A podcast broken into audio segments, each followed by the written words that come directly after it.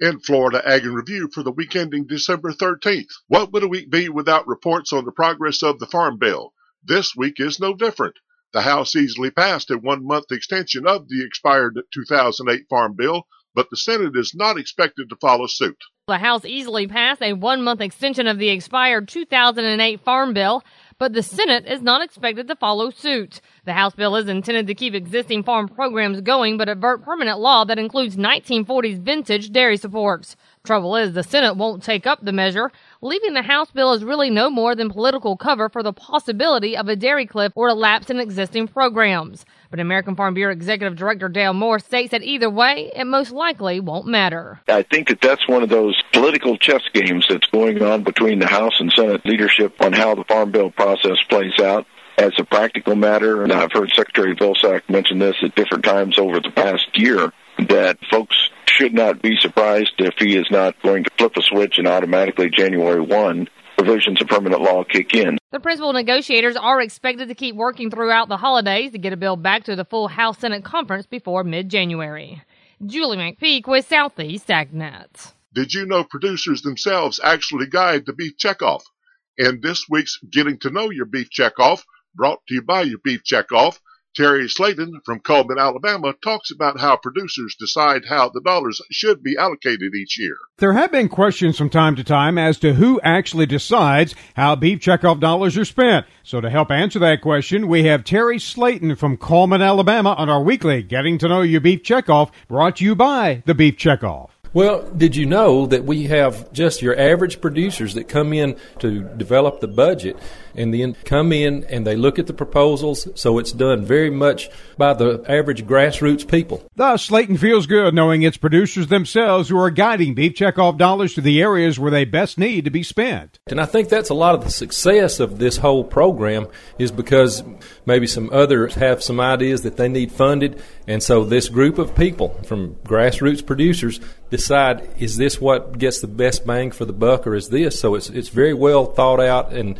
no agenda but just how's it best spent to promote beef. Get to know your beef checkoff at mybeefcheckoff.com funded by the beef checkoff. Randall Weisman, southeast agnet on this week's commissioner spotlight florida commissioner of agriculture adam putnam talks about the importance of knowing if donations to charity are being spent responsibly before giving and how to find out I'm talking with Florida's Commissioner of Agriculture, Adam Putnam.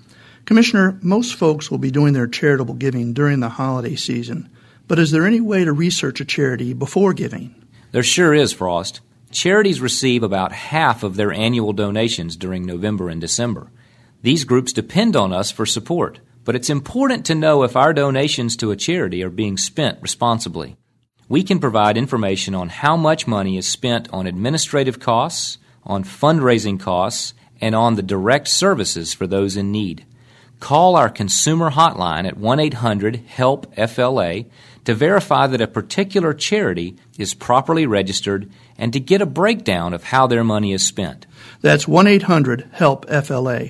Or visit freshfromflorida.com to search our online gift giver's guide before you donate to Florida's many deserving charities. Thanks, Commissioner Putnam.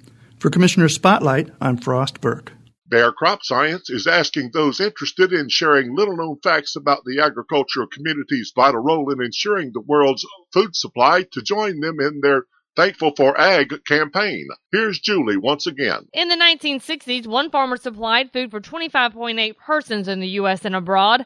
Today, that farmer supplies food for 144 people.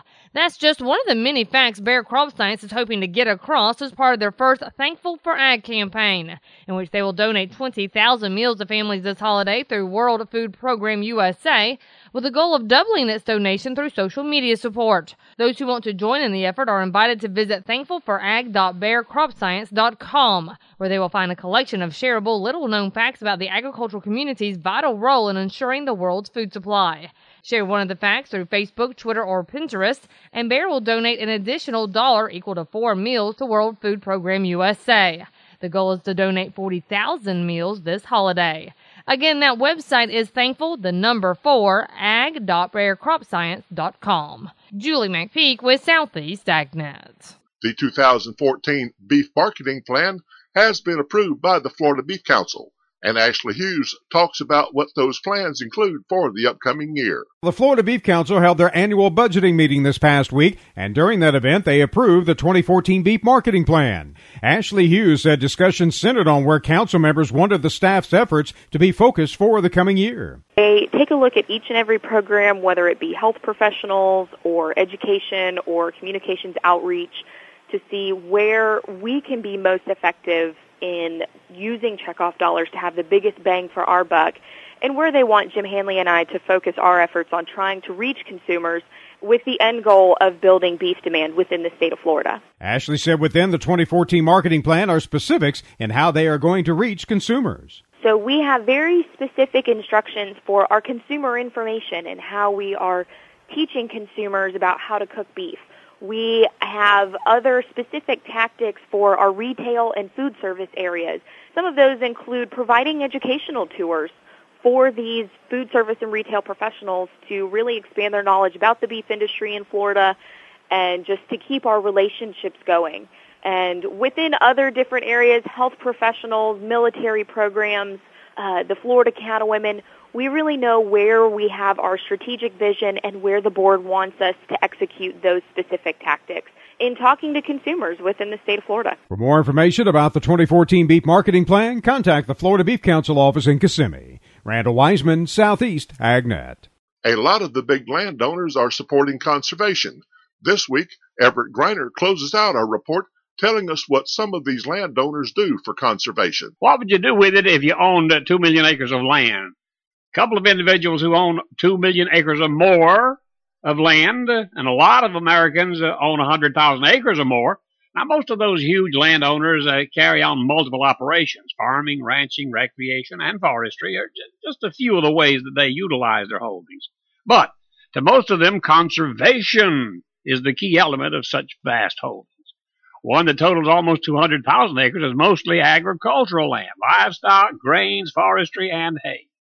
Another one that's almost as large as that one is 90% forestry. On a personal note, I own about one and a quarter acres of land. I have two trees, no animals, and some big shrubbery, but it's all I need. One thing that I do have in common with all these big landowners is I take care of it. Everett Griner, Southeast AgNet. Remember, you can find these stories along with all the big Southeast agriculture reports on our website at southeastagnet.com. I'm Daniel Lee with Southeast AgNet's podcast.